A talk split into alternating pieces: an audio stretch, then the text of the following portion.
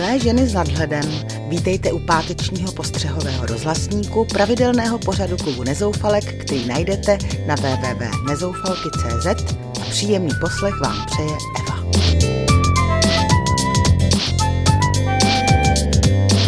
Je léto, tak něco o cestování. Za zrušený zájezd k moři po mně chtěli neskutečný stornopoplatek. A tak jako většina nezoufalek strávím radši dovolenou u nás. Pojedu do Krkonoš. Jen škoda, že si tam jako vždycky už nedám limču na Petrových poudách. Spotřebitelský časopis D-Test, který statečně zveřejňuje nekalosti na našem trhu, provedl průzkum smluvních podmínek sedmi velkých cestovních kanceláří působících v České republice. V oblasti tzv. stornopoplatků, tedy částky, kterou zaplatíte při zrušení zájezdu, dospěl k velmi nelichodivým závěrům. Všechny z testovaných cestovek si v určitém období před předpokládaným zahájením zájezdu vyhrazují stornopoplatky ve výši 100% z ceny zájezdu. A to je nezákonné. A samozřejmě jednostranně prospěšné pro cestovní kanceláře. Dejte si tedy pozor a při objednávání zájezdu se hned ptejte na stornopoplatek. Nebude-li se vám líbit jeho výše, radši běžte jinam. Tolik rada a teď moje povzdechnutí. Kde je to staré pořekadlo, náš zákazník, náš pán? Pravděpodobně i v cestovním ruchu tam, kde to nahlas radši nechci říkat. Omlouvám se čestným výjimkám, ale nemělo by to být v opačném gardu? Těch slušných by přece měla být ve slušné společnosti většina, ne? tom, že vás, milé nezoufalky, moře moc neláká, svědčí výsledek naší ankety – jen 12% z vás odpovědělo, že letos jedete k moři. Možná je to ale jinak. Mnohé z nás by rádi jeli, ale krátící rodinné rozpočty nám to nedovolí. A tak radši volíme dovolenkování po vlastech českých a moravských.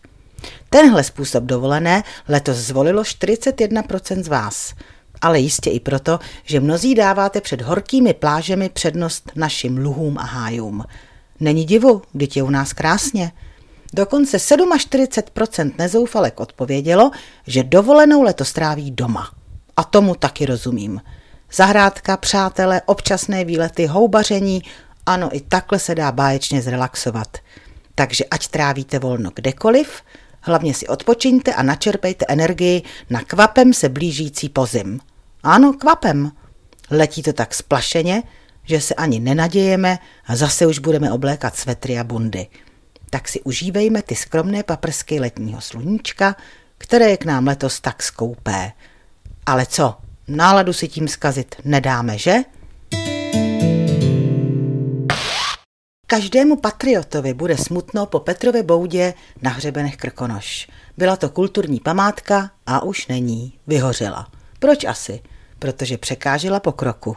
Co s takovou starou barabiznou, když na jejím místě může vyrůst moderní hotel – Takhle se na to možná koukají dnešní mladí podnikavci. Nám, kteří se už nikdy v téhle architektonicky cené budově nezastavíme na Limčuj tak jako v dětství, když nás sem poprvé vzali při turistickém výletu po krkonoších rodiče, je do breku. Ale pokrok nezastavíš. Moje nostalgické hořekování je těm mladším možná pro smích. I to bych snad pochopila. Ale co nechápu je, že státu bylo šumafuk, že Petrovi boudy už roky chátraly. Zatímco jiné země si své národní památky opečovávají, protože jsou na ně hrdé, náš stát se schovává za neviditelnou ruku trhu, která bohužel často učiní i dílo zkázy. S tím se nedá nic dělat, to je soukromý majetek, řekne stát a umije si ruce jako pilát. To opravdu nebyla cesta, jak českou kulturní památku zachránit? Anebo se spíš nehledala? Co myslíte?